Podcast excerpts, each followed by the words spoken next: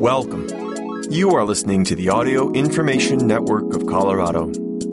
This recording is intended to be used solely by individuals with barriers to print.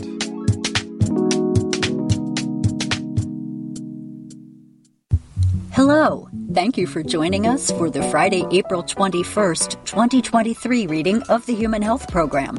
My name is Emily Crocker. On today's program, 12 rules for gut health from The Guardian. And high rates of eczema could be caused by the air we breathe from NBC News. Plus, why cilantro tastes like soap and other weird food phenomena from Interesting Facts. And more, time permitting. Here's our first report. Chew slowly, keep moving, and eat 30 plants a week. 12 rules for gut health. What to eat, when, how to do it properly, and what to avoid. Experts lay out the food habits that will make a real difference to your health. By Emin Sainer from The Guardian. When we think about gut health, we tend to focus on food.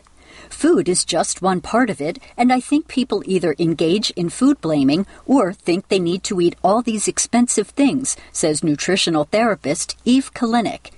But actually, there are other things, such as sleep, exercise, and how we're eating, that are just as important, she says. The good news is they're easy, low cost, and you can start right away. Here are 12 expert tips on how to get and maintain good gut health. Eat at least 30 different plants a week. A lot of diet advice, says Kirsten Jackson, known as the IBS dietitian, is focused on restriction, reducing calories and fat. For gut health, she says, think about additions to your diet, especially plants. We should aim to eat at least 30 different plants a week. By plants, even coffee would count as one. A spice would count as another, she says. Grains too, so don't just stick to wheat-based bread and pasta all week. Add others, such as barley, rice, and quinoa. Add herbs to dishes and eat nuts as snacks, and you'll soon get up to 30. It's not necessarily just fruit and veg, says Jackson. Choose powerful polyphenols.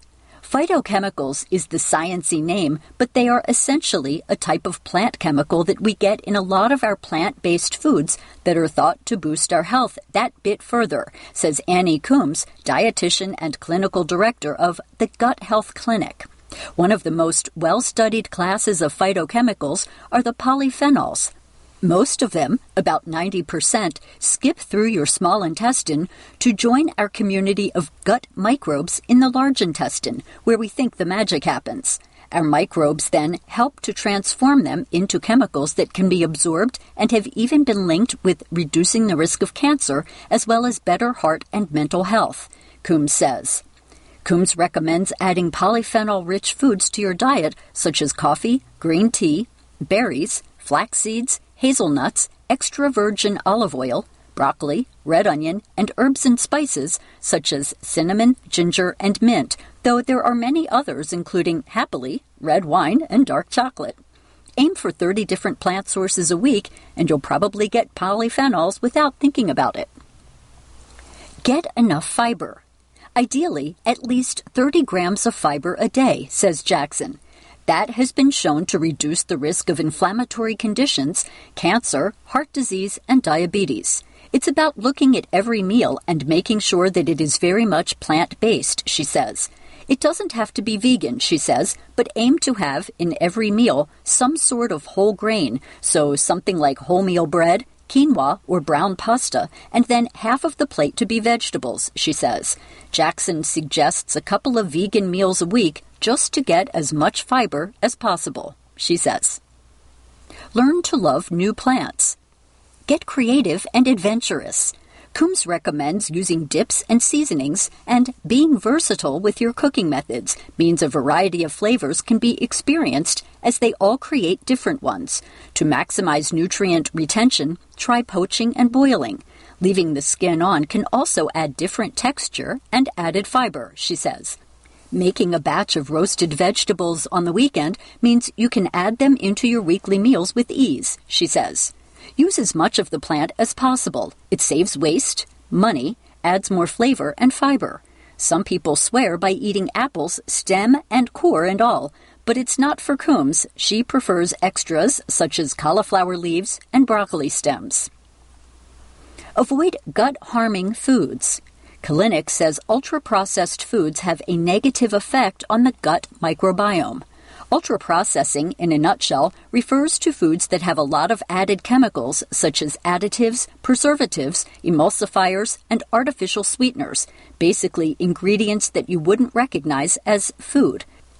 There are now studies showing that these foods affect both the diversity and composition of the gut microbiome, meaning that we see an increase in less friendly microbes and a decrease in those that are considered beneficial, she says.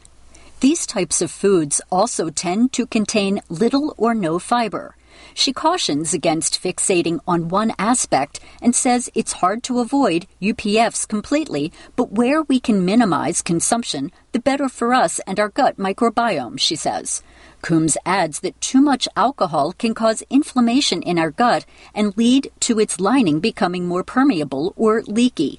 This means that we are more likely to experience gut symptoms after eating or develop intolerances. In terms of the impact on gut microbes, there's some evidence that chronic alcohol consumption can cause an imbalance and may be associated with increased gastrointestinal inflammation. The good news is this isn't permanent, and a reduction in alcohol and increased dietary diversity can restore the balance, she says.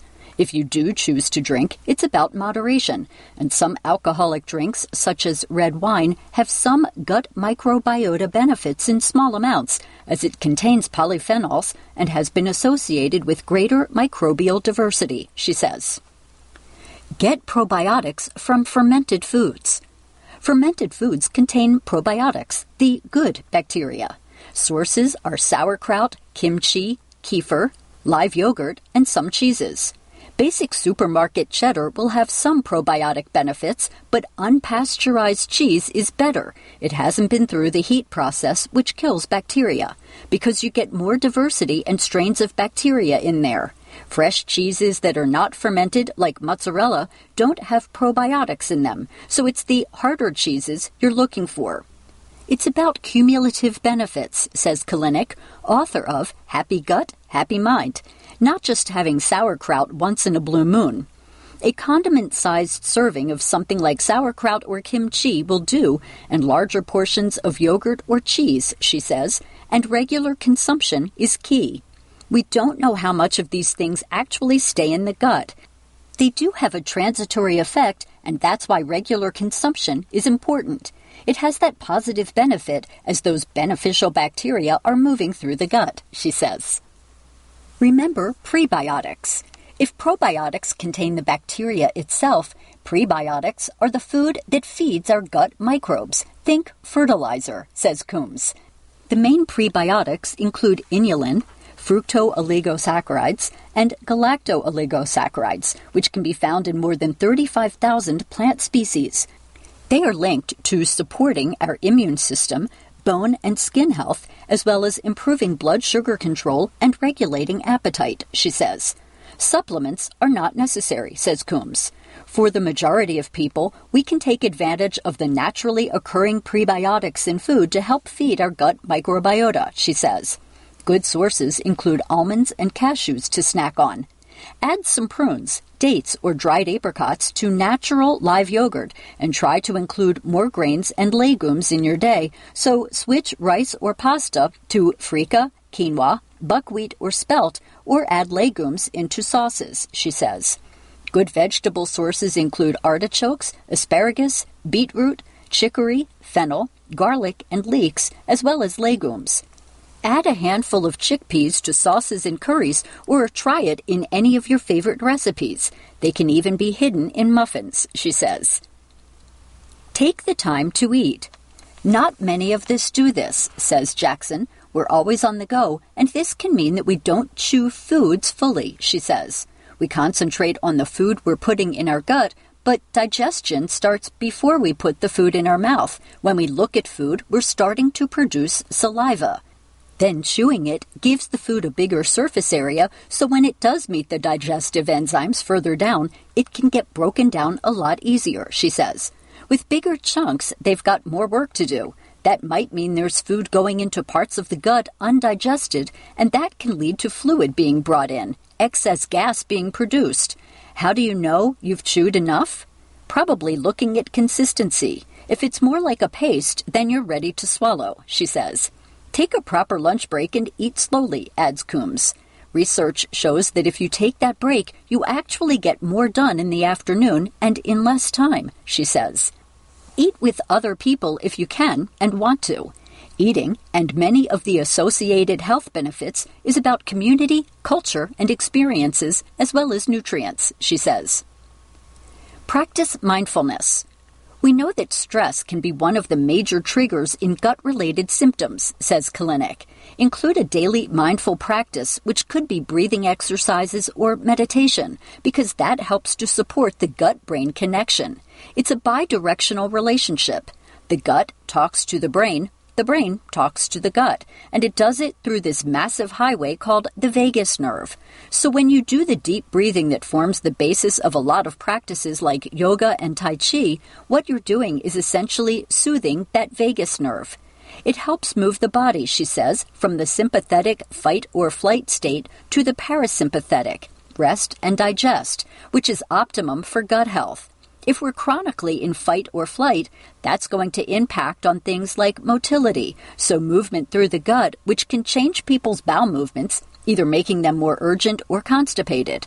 The production of stress hormones, such as cortisol, can directly impact the composition of the bugs in our gut as well, which then exacerbates any gut issues, she says. 5 minutes every day is better than doing it once in a while and meditating for an hour. It doesn't need to be laborious, it's the cumulative benefits that add up over a long time, she says. Get moving. Move as much as you can throughout the day. Doing an hour of intense exercise, but then sitting at a desk for the rest of the day, isn't going to be great for digestion. Simple things like getting out during a lunch break and trying to walk for 20 minutes can really help, says Jackson. We know that movement outside especially will help the microbiome as well because you're coming into contact with more microbes, she says. Moving can help you feel less bloated. We don't know exactly why, but it's probably because when we're moving, we actually release small amounts of gas because bloating typically comes from gas, even may be produced in normal digestion, but it's just sitting in the gut, so it makes us feel uncomfortable, she says. There's also the mental health benefits. There's probably an element where the brain is being impacted beneficially, and then that has another impact on the gut, she says. Fast overnight. That's enough food for now. We need adequate fasting periods between meals because we have microbes that help us digest and absorb our food, and then we have a different set of microbes that essentially do a kind of cleanup operation and manage inflammation. And that type of thing happens in a fasted state, says Kalinik. Broadly speaking, we have a 12-hour overnight fast, so not eating from, say, 8 p.m. to 8 a.m., and also allowing periods between your meals, she says. Sleep also has a huge role to play in gut health, says Kalinik, so you should prioritize good sleep habits. Even one night of disrupted sleep, we know, has an impact on pretty much every system in the body, including the gut, and can even shift the composition of the microbiome, she says. Keep at it. A lot of us go from one extreme to the other, says Kalinik, whereas good gut health is about consistency and patterns over time. Don't let an occasional week of excess or processed food derail you entirely. It's really not going to have that big an effect, she says. Just get back to the good gut practices and try to make them part of your life, she says. Up next, high rates of eczema could be caused by the air that we breathe, new research suggests. Rates of the itchy inflammatory skin condition have been on the rise since the 1970s. NIH researchers found specific chemicals prevalent in eczema hotspots. By Erica Edwards from NBC News. Chemicals that spew from vehicle exhaust and are used to make a variety of common products, from spandex to memory foam mattresses could cause eczema in infancy, according to research from the National Institutes of Health, or NIH. We have solid data establishing that pollutants are very likely behind increasing cases of atopic dermatitis, said Dr. Ian Miles, chief of the Epithelial Research Unit in the National Institute of Allergy and Infectious Diseases Laboratory of Clinical Immunology and Microbiology. A disclosure, the author participated in a clinical trial run by Miles in 2018. Atopic dermatitis, more commonly known as eczema, is an incredibly itchy, inflammatory skin condition that affects 31.6 million Americans. It almost always begins in the first year of life and peaks in early childhood, according to the National Eczema Association. Allergens, such as pets, perfumes, dyes, and food, can cause the condition to flare up unexpectedly, even in adults. What causes eczema in the first place has been a mystery. Genetics play a role, but the incidence of eczema has risen 2 to 3 times in industrialized countries since the 1970s, leaving experts convinced something in the environment is behind the dramatic increase. Miles and his team turned to eczema hotspots around the country, places where clinics were treating higher numbers of eczema patients and studied toxins in the surrounding environment. They found similar chemicals called disocyanates and isocyanates to be the most prevalent. Disocyanates are used in the manufacturing process of many polyurethane products such as adhesives, flexible foams, carpeting, and fabrics designed to be stretchy or weather-resistant. Other than exposures for factory workers, the Agency for Toxic Substances and Disease Registry, part of the CDC, says the chemicals are unlikely to be toxic in polyurethane products as long as those items have been cured or dried appropriately by the manufacturer. But it's exhaust fumes from modern vehicles that may have been driving eczema rates for the past 50 years. Catalytic converters work by eliminating many of the harmful chemicals found in gasoline, but in that process, they produce isocyanates as a byproduct. Catalytic converters became mandatory for all vehicles in the U.S. in 1975, coinciding with the beginning of the rise in eczema cases. The findings were published in the journal Science Advances. Dr. Jessica Hui, a pediatric allergist and immunologist at National Jewish Health in Denver, called the research exciting. I think these authors are spot on in recognizing that the incidence of allergic conditions is increasing concurrently with how different pollutants are increasing in our environment, Hui said. We're finally understanding more about why people are getting eczema, she said. The NIH team went beyond simply linking disocyanates and isocyanates to eczema hotspots. They took the chemicals into their lab and, using mice and bacterial cultures, found that they directly affect the skin's microbiome in 2 ways. They force healthy, protective bacteria to stop making oils that moisturize the skin. And while they're doing that, they are also activating a specific receptor on your skin, sending signals to the brain to induce itch and inflammation, Miles explained. Proving that the chemicals prompt atopic dermatitis reactions on the skin could help lead to new treatments. The research team then studied whether spraying a type of healthy bacteria called Roseomonas mucosa onto a person's skin would reduce eczema flares. The bacteria are found in the microbiomes of healthy people who do not have eczema. They found that most people had a modest, sustained improvement, and the effect was even more dramatic if those people lived in areas where disocyanate levels were higher. What can people prone to eczema outbreaks do? Avoiding car exhaust and even the wide variety of polyurethane-containing products is unreasonable for most people. It's a very interesting study, but we don't have evidence that there's something you could do to reduce exposures to disocyanates and isocyanates, said Dr. Peck Ong, a pediatric allergist and immunologist at Children's Hospital Los Angeles. So much of this is out of our control. I mean, you can't shut the highways down, Miles said. It is possible that some air filtration systems might be able to remove disocyanates and isocyanates. Research is needed, Miles said, to determine which ones might do so effectively to reduce eczema risks. Up next, why cilantro tastes like soap and other weird food phenomena revealed. From interesting facts. We savor food in many forms, from succulent meats and crumbly cheeses to creamy spreads and crispy crusts. Food nourishes, satisfies, and most importantly, gives us life. But not everything is gravy when it comes to culinary consumption, as some of what we eat and drink comes packed with surprises. A few foods fuel bizarre reactions from the moment we take a bite, while others combine with outside forces to turn our dining experiences sour. Here are several food-fueled oddities that can flummox the senses.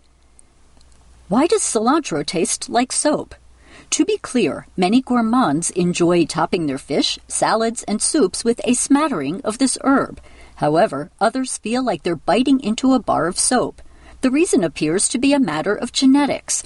One 2012 study showed that people equipped with certain olfactory receptor genes are more prone to detecting cilantro's aldehydes, compounds also commonly found in household cleaning agents and perfumes. While the percentage of the population that suffers from this fate tops out at about 20%, the resulting taste is apparently awful enough to spark passionate responses of the sort found on Facebook's I Hate Cilantro page, which has more than 26,000 likes. Why does orange juice taste terrible after I brush my teeth? Most of us have endured this unpleasant situation at least once. The culprit is a toothpaste ingredient called sodium lauryl sulfate, or SLS, which produces the foam that builds during vigorous brushing. Unfortunately, SLS also temporarily blocks the tongue's sweet receptors while simultaneously destroying the compounds in saliva that suppress our bitter receptors. The result is a double whammy for our sensitive taste buds, which leaves us to taste only the unsavory citric acid from what would otherwise be a refreshing drink. Why does spinach make my mouth and teeth feel strange? While experts ranging from celebrity chef Jamie Oliver to Popeye the Sailor Man have praised the nutritional benefits of spinach, few warn about the chalky feel that can come with munching on these leafy greens. The effect, known as spinach tooth, comes from the oxalic acid and calcium present in the vegetable. Ground together in our mouths, they produce easily detectable crystals of calcium oxalate. These crystals are potentially problematic to some people as they dissolve poorly in water and may cause the formation of kidney stones. The rest of us can simply boil, steam, or apply lemon juice to spinach to offset the unpleasant mouthfeel that accompanies our daily supplies of iron, fiber, and vitamin C. Why does asparagus make my urine smell bad? Not to be outdone by its fellow healthy side dish, asparagus comes with the unfortunate side effect of producing strong-smelling urine. This comes from the asparagusic acid present solely in this particular vegetable, which breaks down into sulfur byproducts upon digestion and surfaces in urine as soon as 15 minutes after eating. Not everyone is genetically capable of detecting this odor. One study published in 2016 found that roughly 60% of participants reported nothing funky in the bathroom after ingesting asparagus. Regardless, for the people who do experience the aroma, it's perfectly natural. Why do salty foods cause swelling? Even the most disciplined among us occasionally give in to the temptation to down a bag of salty snacks for which we may be punished with noticeably swollen fingers, toes, or lips. Officially known as edema, this puffiness stems from the uptick of sodium and our body's response of pumping more water into the bloodstream, which results in fluid-bloated tissue. Edema can also be a sign of more serious health problems, but those who simply enjoy a few too many fries during a weekend lunch with friends can beat back the swelling by drinking lots of water, ingesting high potassium foods, and sweating it out in the gym. Thank you for joining us for the Human Health Program. My name is Emily Crocker.